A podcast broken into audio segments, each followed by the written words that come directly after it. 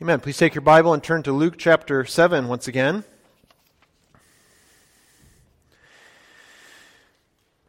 In our passage last week, we saw Jesus heal a servant who was near to death, a valued servant of a, a Roman centurion. Then in the next passage, he raised a young man from the dead who was being carried out of a small town to be buried with his weeping mother behind him. These were amazing stories of Jesus' power and compassion, and people who were there that day and witnessed them and heard about them perhaps went and told someone who would be very interested to know what Jesus was doing. And these were disciples of John the Baptist. And that's where we pick up in chapter seven, verse eighteen.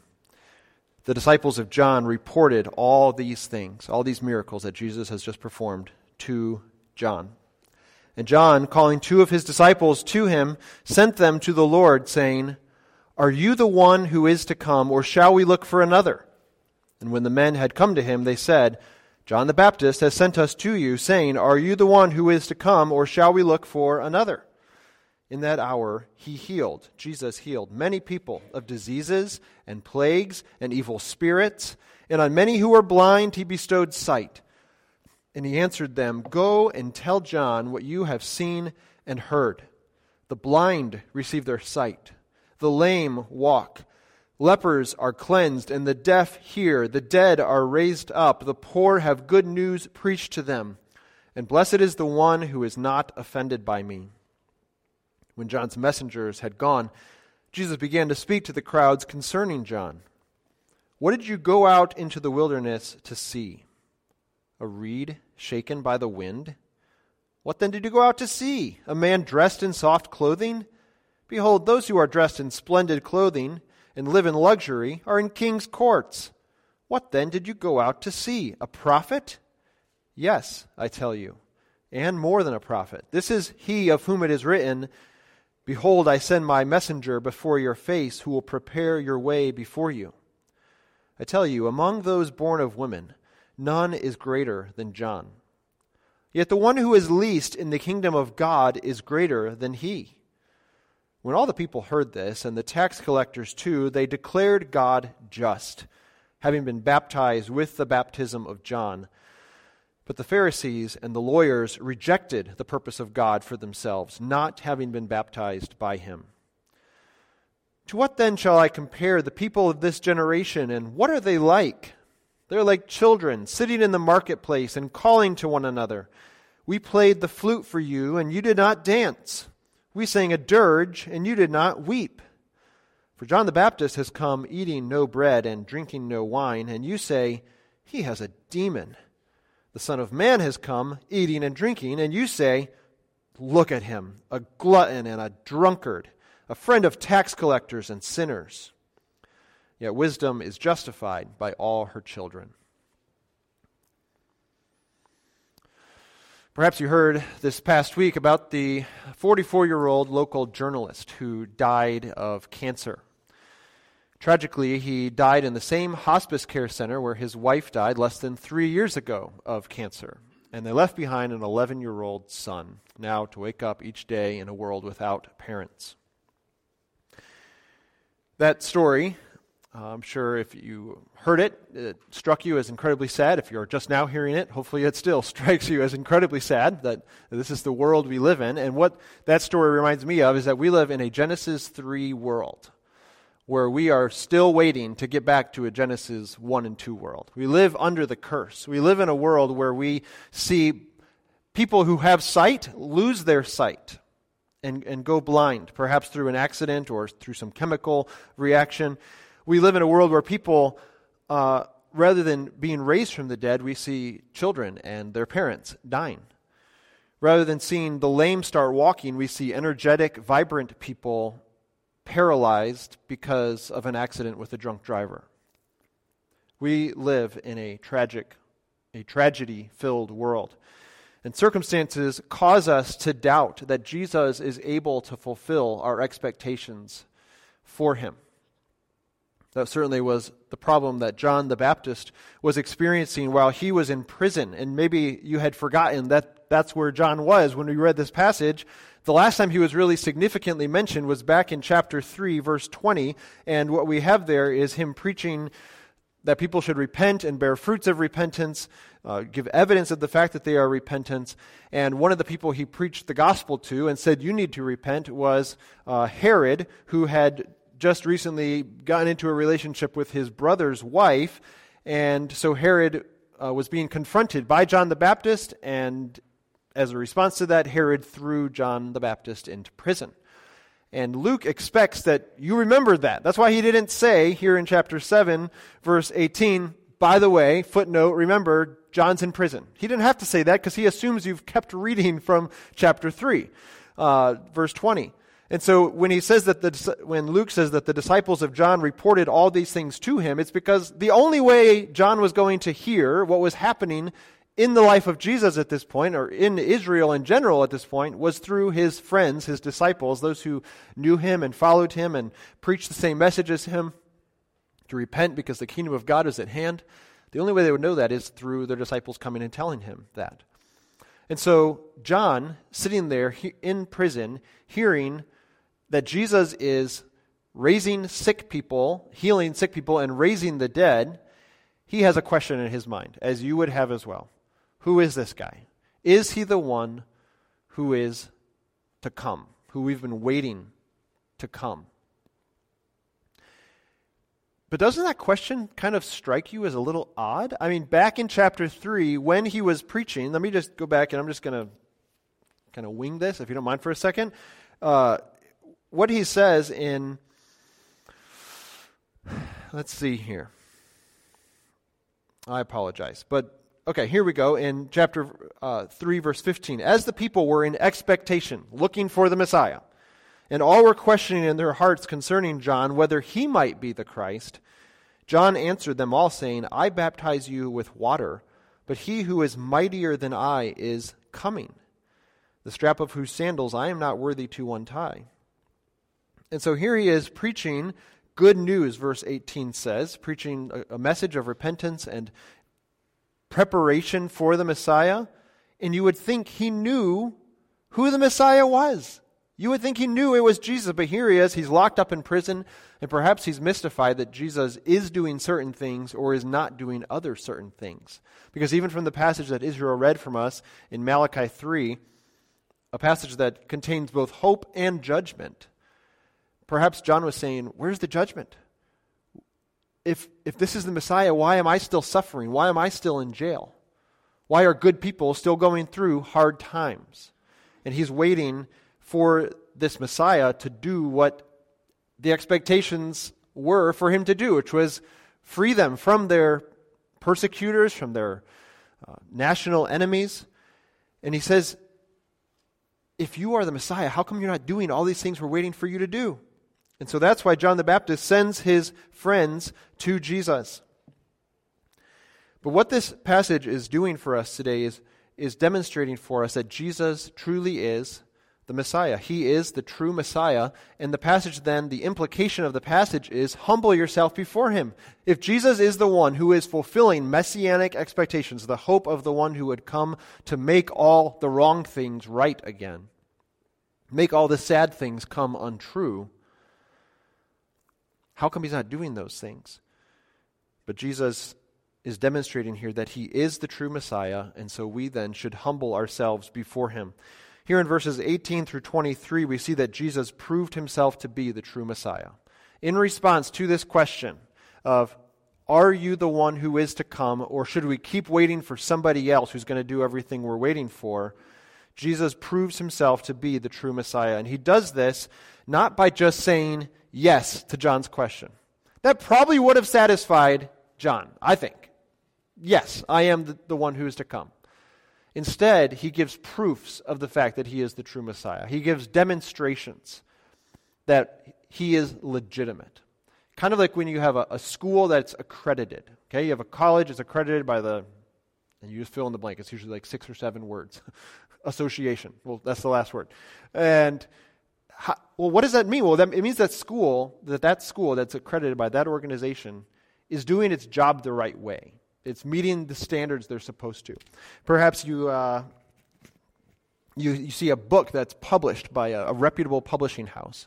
How do you know this book is going to be worth reading? Because it's published by, say, Crossway or Baker or Zondervan, or if it's a secular book, maybe it's published by Simon and Schuster or Penguin, or you could go on and on, but the fact that it has that label on the side of the book or on the back of the book tells you that this book is legitimate and that you should give it its time. You know, give give give it uh, the time that it's worth. And in a similar way, Jesus says, just look at the proofs that I am legitimate, that what I'm saying is true. The the the accrediting acts that show that I am the true Messiah. And he, he lays out several of them here. He says, go and tell John in verse twenty-two what you have seen and heard. So you notice, after they asked the question, in verse twenty-one, he healed many people of diseases and plagues. It's almost, instead of answering anything, he just says, hang on, give me an hour, and I'll show you whether I'm the true Messiah or not. So he heals people of diseases and plagues. He casts out evil spirits. Those who are blind, he gives sight. And he says, now go and tell John what you've seen and heard. Kind of like in the book of Acts, which Luke later wrote, the sequel to this book. You have Peter and John preaching, and what do they say? We can't but we can't but say what we have seen and heard. We can't stop talking about what we've experienced, what we've seen God do through the power of the Spirit in fulfilling the, the ministry of Jesus. And so Jesus says the same thing here. Go and tell John what you have seen and heard. The blind receive their sight. The lame walk. Lepers are cleansed. And this whole list, where is he getting this list from? Is he just making this up out of thin air? Like, these will be good proofs that I'm the Messiah. No, what he's doing is quoting Isaiah chapter thirty-five. And I'm going to read this passage to you. Verse four says, be strong, fear not. Behold, your God will come with vengeance, with the recompense of God. He will come and save you. And what will happen when the Messiah comes to save you? Verse five. The eyes of the blind shall be opened, and the ears of the deaf unstopped. And the lame man shall leap like a deer, and the tongue of the mute sing for joy. Chapter sixty-one, verse six, then, says that, that this Messiah who comes will bring good news to the poor. So what Jesus is doing, he's actually alluding to several other passages in Isaiah especially as well in this answer. But what he's doing is he's connecting the dots for John the Baptist and for his disciples and for all those who were hearing him there that day. You've read that passage in Isaiah thirty-five. You've read that passage in Isaiah twenty-seven. You've read that passage in Isaiah sixty-one. Look at what I'm doing. I am fulfilling all these expectations. You can know then. You can take it to the bank that I am the true Messiah. Jesus is proving himself to be the true Messiah in verse twenty-three. And he's doing so by, by demonstrating that Old Testament prophecies are fulfilled in him. And he says in verse twenty-three, specifically about John the Baptist, but then for all of us who hear what he has done and what uh, who he was, blessed is the one who is not offended by me. Remember back in chapter six, he had a lot of beatitudes. Here's a, a singular beatitude. There's only one, and it's specifically for the benefit of John the Baptist, the one who's not put off by the fact that I have done certain things or have yet not done certain things. So in other words, maybe John was still waiting for the judgment, for Jesus to drop the hammer. Where's this God of recompense who's going to come and, and bring judgment on our enemies? And Jesus says, don't be offended by what I've done or what I haven't done yet. Be patient, wait, you'll see that I will fulfill, fulfill all these expectations. But blessed is the one who's not offended by me, or by the person who's who's willing to, to not be ensnared or not troubled by me. Verse twenty-three then is, is really a warning to not reject Jesus on the basis of him not fulfilling all your expectations. Uh, and every single person needs this warning. Every one of us and every person that we meet needs this warning to not reject Jesus, to not be offended by him, by what he says and by what he does. In verse eighteen through twenty-three, Jesus proved himself to be the true Messiah. And what Jesus does then in verses twenty-four through twenty-eight is talk about the ministry of John the Baptist. And what he says is that John prepared the way for the Messiah. So Jesus proved himself to be the true Messiah. Next in twenty-four through twenty-eight, John prepared the way for the Messiah. John's messengers took off running for the prison to go tell John, yes, this really is the Messiah. You won't believe what we've just seen. And he when when he leaves, it's as if Jesus turns to the crowd and goes, you know those guys? They're friends of John. They're his followers. Let me tell you a little bit more about John. It's been a while since you've seen him because you threw him in jail. But let me tell you who this guy was. And he says, John was not the type of person that you were probably expecting him to be. You would think that this person who's preaching that the kingdom of God is coming would be really nice and amicable and well-dressed and clean and sanitized. And John was not any of those things. He wasn't any of those things. It says in verse twenty-four, what did you go out into the wilderness to see? Remember when people were going out into the wilderness to hear John preaching and to be baptized by him at the Jordan River? What did you go out into the wilderness to see? A reed shaken by the wind? And I think that, that picture of a reed shaken by the wind is this idea of just something that is, is getting blown over. Kind of like uh, he's fickle, he's unstable, you're not sure what he's going to say, he's willing to be tossed back and forth, kind of the, the Paul idea where he says that we should not be tossed like the waves. By being grounded in sound doctrine, we're not tossed back and forth. But here he is, he's saying John was not a pushover. He wasn't what you might have expected him to be when you went out in the wilderness to hear him. And you might have also thought that this person would be really nicely dressed and be fairly normal. And instead, he's eating locusts dipped in honey, and he's wearing camel's skin, you know, a, a, a very uncomfortable garments. This is all coming from, from Matthew three particularly. And you think, why is this guy like this? He's so strange, and, and he doesn't quite fit our expectations. But Jesus says, look, if you wanted to see somebody who's well-dressed and professional and who meets your criteria for what you would expect a professional person to look for, to look like, go to the to the kingdom. Go see what the king's court looks like, people there who are serving the king. That's where you might see this professional, clean, sanitized type of person. But John was not that person. He was willing to say the hard things and to do the hard things in order to, to preach the message that God had given him to preach.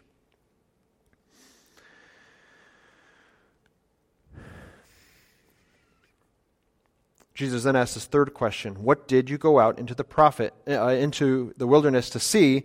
Were you going to see a prophet? And he says, yes, you really did see a prophet, but not just any old prophet. The prophet who was the one who was saying, Uh, the, the prophet who Malachi himself was looking forward to when he says in chapter three, verse one, behold, I send my messenger before your face, who will prepare your way before you.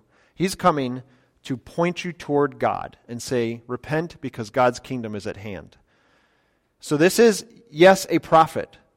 And he's like Elijah, and he's like Jeremiah, and he's like Ezekiel, and you could go on and on. But he's greater than all of those because of his proximity to the Messiah, okay, so he's ministering in the day of the Messiah and often in the same place as the Messiah, and he's related to him uh, to boot. But, so he was a prophet, but he was more than a prophet. He was the prophet that Malachi was talking about in chapter three, verse one. And that's where this, this quotation here in, in verse twenty-seven is coming from that Israel read for us earlier. And he was specifically preparing the way for these people to get to God. He was making a straight path for them. He was clearing the obstacles out of the way, saying, you need repentance. That is the greatest need in your heart. And that's the greatest need in our heart as well. And so maybe you uh, have created a New Year's resolution to make some change in your life. And you would say, I am going to do this if it's the last thing that I do. I'm finally going to make this progress in my life. And that's good. But if what you're You know, it, it can be good, I should say. It depends on what you're talking about, and you're welcome to talk to me about that afterwards. But um, if if it's a spiritual matter, and you say, I'm finally going to get victory over this particular sin pattern in my life, well, it's good to try and make that progress. But remember that the issue isn't just with your behavior. It's not just with your, your bad talking patterns, right? So you're trying to, to stop swearing, or you're trying to stop uh, speaking crassly, or complaining, or whatever other, you know, you're trying to stop lying. Those are good goals. You should stop lying. But the problem isn't with what you say. The problem is what, with your heart. And that's what Jesus said in previous passages, that that we need to see our hearts turn toward God, not just our mouths get cleaned up, or what we view get cleaned up. And so the, the greatest need that these people had that Jesus and John were preaching to was repentance. And that's what we need as well, is repentance before God, uh, a humility before God that says that he is right and that our hearts are wrong. And so in verse twenty-eight, talking about John, he says, I tell you, among those born of woman, among those humans, among those who are humans, none is greater than John. And obviously Jesus here is excluding himself. Yes, he was born of, of Mary, but he's thinking of those who are just human. Okay, so take Jesus out of the equation because he is also fully God, but John was not fully God. So of those who are just human, John's the best. But he says this shocking statement about everybody else who is part of God's family. The one who is least in the kingdom of God is greater than John. How is that possible? If John's the greatest human to ever live, anybody who's in the kingdom of God is now greater than him. How is that even possible? Before we even answer that, you have to ask, what is this kingdom of God? And I think it's really a, a synonym for the family of God, for all those who are in Christ. When you put your faith in Christ, you now are part of the family of God. You now live under the reign of Christ, so you are part of the kingdom of God. He is the king. We live in his kingdom. We live for his glory, seeking to compel other people to join his kingdom. And so all of us are either part of the kingdom of man or the king, the city of man, as Augustine would put it, or the city of God. You can't be in both. And so all those who are unsaved, who are outside of Christ, are part of the city of God or the kingdom of, are, are, are part of the city of man or the kingdom of man. All those who are in Christ, which I hope is all of us or, or, or most of us, uh, we are part of the kingdom of God. We are part of the family of God. We are part of the city of God. So again, Augustine has a book called The City of God and the City of Man, and this goes back to about the year four thirty or so, and he's basically saying, sometimes we don't know who is part of the city of God and who's part of the city of man. But for those of us who have repented, we are part of the city of God. And so we are part of the kingdom of God then. And what that means is we may be the most irrelevant, unimportant, ridiculous people in the eyes of the world because of what we believe and because of who we follow and because of what we do because of what we believe. But regardless of that, you are like kings and queens in the sight of God, that there is no one more important. And this is what Jesus means throughout the book of Luke when he says the first shall become last, the people who are most important will become the least important, and the last shall become first. There's this ironic overturning of the wisdom of man throughout the Bible. And that's what Jesus is describing here. And so those of us who are part of the kingdom of God are tremendously valued by God because we live in his kingdom. We are part of his family.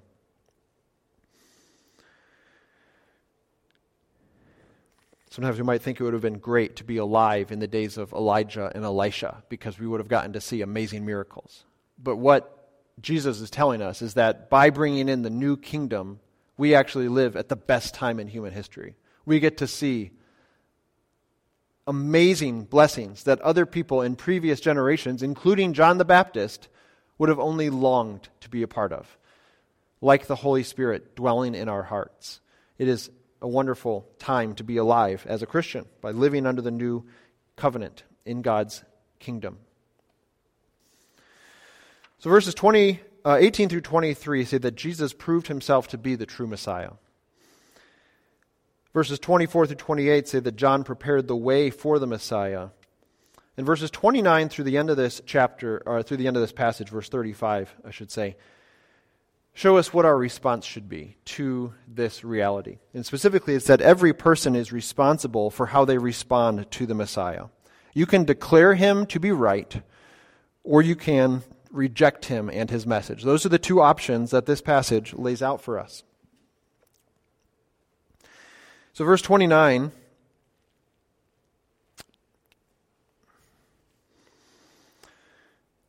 is in parentheses here. It's likely Luke's comment.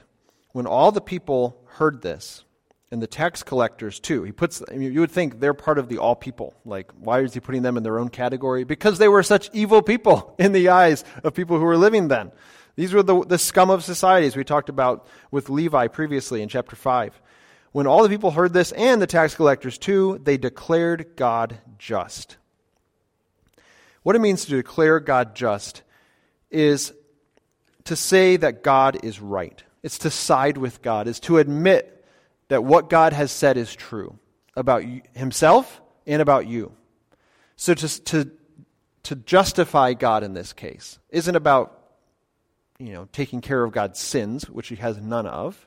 When we talk about God justifying us, it's him declaring us righteous before him on the merits of Christ alone, by faith alone, by grace alone, in Christ alone. To the glory of God alone. There you go. There's all the Reformation statements. But what this is saying is not that, that God is being declared just as in showing that he, you know, that his sins are taken care of. There's no such thing. It's saying God has faithfully said what is true about himself being totally righteous and about us being full of sin and needing repentance. And so these people who were being baptized with the baptism of John, which you remember was merely as a way of, of demonstrating their hearts of repentance.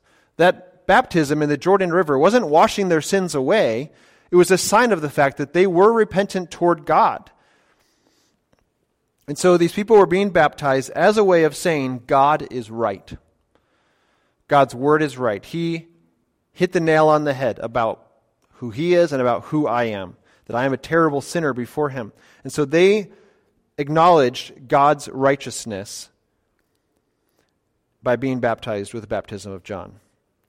But verse thirty shows that there are some people who didn't do that. They actually rejected what God said. They rejected God's call of free grace. They chose not to be baptized by him, which is a way of saying they chose to not repent of their sin. And in so doing, they rejected the purpose of God for themselves. And these are the Pharisees and the lawyers. Why would they reject what God said? Because they don't think they are the problem. The problem is those awful tax collectors. The problem is those awful prostitutes, like in verse thirty-six through fifty. Those are the real problems, and I'm fine, is what the Pharisees and the lawyers, lawyers being people, not like lawyers today, but people who studied the law of God, the law of Moses, and, and sought to apply it faithfully. And these people did not see any need to repent because they thought of themselves as being just fine.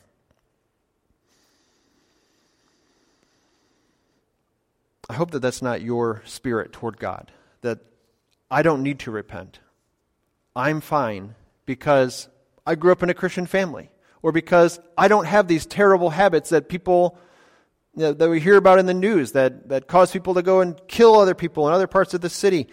I have nothing like that, so I don't need repentance. No, our greatest need is repentance. And as Martin Luther said, repentance is a daily exercise. It's a daily moving toward God and acknowledging our wickedness before him.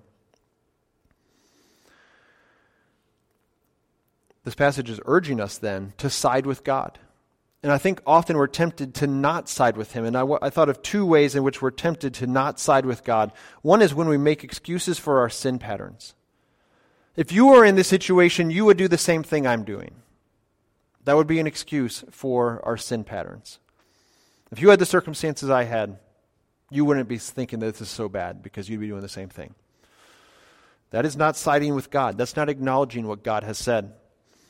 A second way is when we're embarrassed. A second way we're tempted to not side with God is when we're embarrassed by the gospel, by this message that it's not those who live the best lives, who live the cleanest lives who get saved, but those who acknowledge their desperation before God. We're tempted to not side with God when we're embarrassed by the gospel or some element of God's ways and God's words. And what I would say is God himself is not embarrassed by anything that he has said or done. And so we as his people should not be embarrassed of anything that God has said or done either. Perhaps we need to work harder to explain what he has said or what he's done, and do so in a compelling and convincing and biblical way, but not because we're embarrassed of it.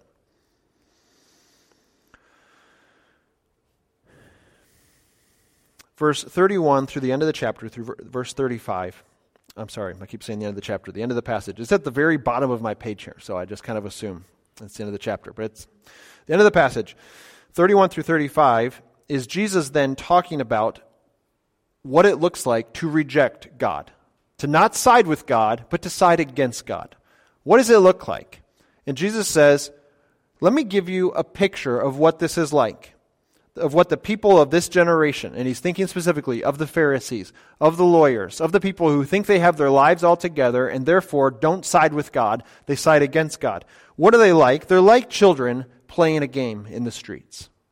And maybe when you were a kid, you'd play doctor, or you'd play house, or you'd play teacher in school, or whatever else. Here they're playing wedding and funeral. And so the, it's as if the kids are saying, let me play on my flute, and when I play a happy song, you start dancing like you're at a wedding reception. Or, now I'm going to play a funeral dirge. And when you hear me play Beethoven's Fifth, that's whatever song you'd play at a funeral, I don't know. Um, that's when you get sad, and you cry, and you wail, as they did in Middle Eastern funerals.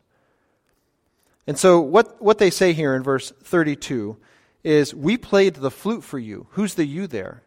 Well, we think it's for John the Baptist. We played the flute, but you didn't dance. You're walking around like the world's coming to an end. Like all of us have this problem. John, get with the program. We're playing a wedding song. And they didn't like what John was saying. We sang a dirge, and you did not weep. Who's the you in that second half of verse thirty-two? That would be Jesus. Remember back in verse in chapter five, where Jesus is acting like, when Jesus' disciples are acting like they're at a wedding party, and people were really upset. Why are your disciples acting like they're at a wedding? And Jesus says, because they are. This is a party. Why would they do anything else? I'm here, is what Jesus was saying back in chapter, at the end of chapter five. And so it's as if the world is saying, you're supposed to be serious, Jesus, get with the program. And he's saying, no, there's no reason for me to be serious because the party has started. Stop playing your funeral dirge. Of course I'm not going to weep. So what this is saying, this little picture here in verse thirty-two of these people sitting in the street, playing their flute or playing a funeral dirge, singing a dirge. This is a picture of the fact that the world was not satisfied with what Jesus said or with what John said. Either way, they weren't going to like it. And it's not very dissimilar in our day. People don't like what God says.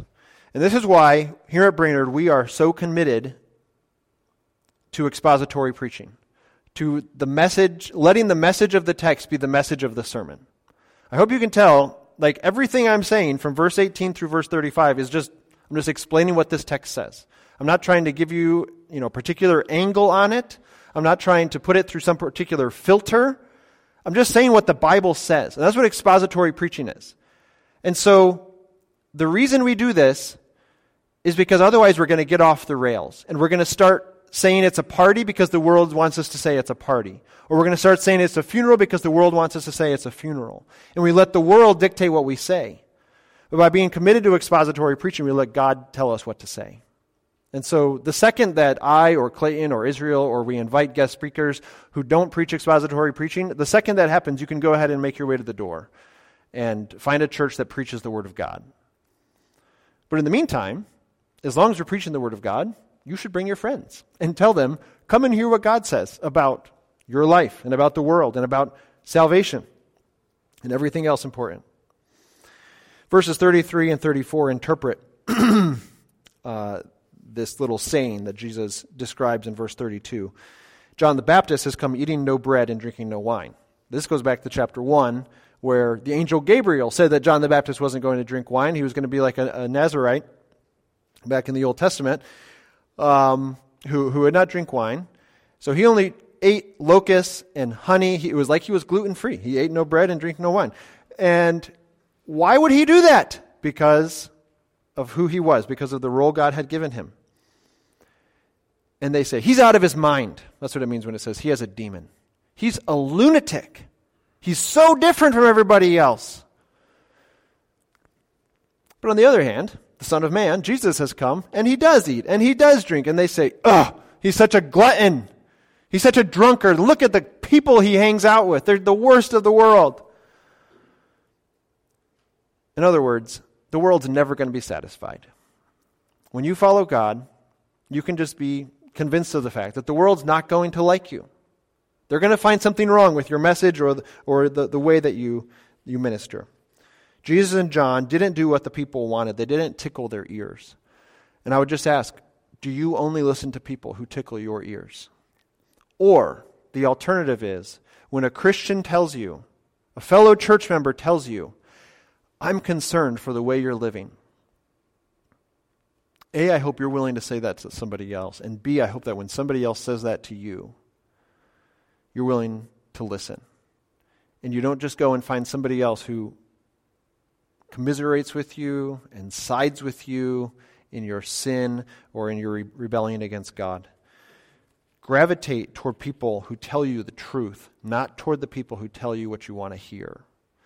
And these people in this passage were gravitating away from John and Jesus because they weren't tickling their ears. They weren't telling them what they wanted to hear all the time.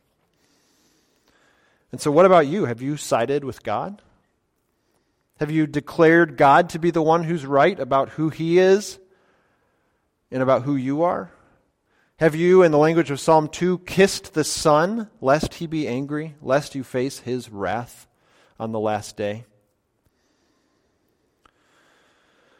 Verse thirty-five says, yet wisdom is justified by all her children. And I think what this is saying is this is God's wisdom being declared to be true. God's ways are right. Similar to in verse twenty-nine, they declared God just. It's actually the same word in Greek. They declared God just. Here, wisdom is being declared to be true. God's ways are being declared to be the right ways by those who follow in them. In other words, the way you live is sending a message to other people about the ways of God. This is why. I just want to connect this dot. This is why we take sin so stinking seriously in this church. Because you are representing God. You are representing the ways of God to watching people. And if people find out, let's just say that I got into an adulterous relationship. May the Lord forbid that. And the other elders found out about it and were like, mm, that stinks, but let's just keep going. Don't let anybody know. And then word starts leaking out, and word starts leaking out, and everybody knows, and it's kind of a big open secret, and nobody does a thing about it. Okay, well, that's what Brainerd is. Brainerd says God's ways are not true. Brainerd says, you can live however you want. It's fine. And what I'm saying is, we as God's people take sin seriously because we are sending a message about the ways of God, about whether God's ways are right or wrong. Wisdom is justified by all her children. God's ways are declared to be true or false by the way that those who follow him live. Does that make sense? By the way that you live, you're sending a message about whether God's ways are true or false, right or wrong, good or bad. And this is what Jesus is calling us to consider, is that we want to prove God's wisdom to be right by the way we follow him, by the way we live, by the way we talk. We have a decision to make. John had this question, are you the true Messiah? Jesus proved that he was. John was the one who was preaching that he was, that the Messiah was coming. And now you have a, a responsibility to respond by either declaring God to be right, saying that God's ways are the right ways, or rejecting him and saying, I want nothing to do with him. The reason you are willing to submit to God's ways is because your whole worldview is shaped by his word. I just started yesterday this book called What is Biblical Theology? This is literally the fifth or sixth time I've read this book because it's so easy to read and so encouraging. But on the first page, I texted this to a friend who's reading it with me.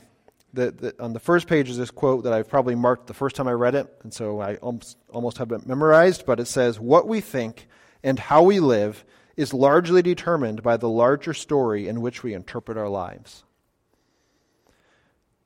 And maybe if you haven't read the rest of the book, that doesn't sound like it would be that significant of a statement.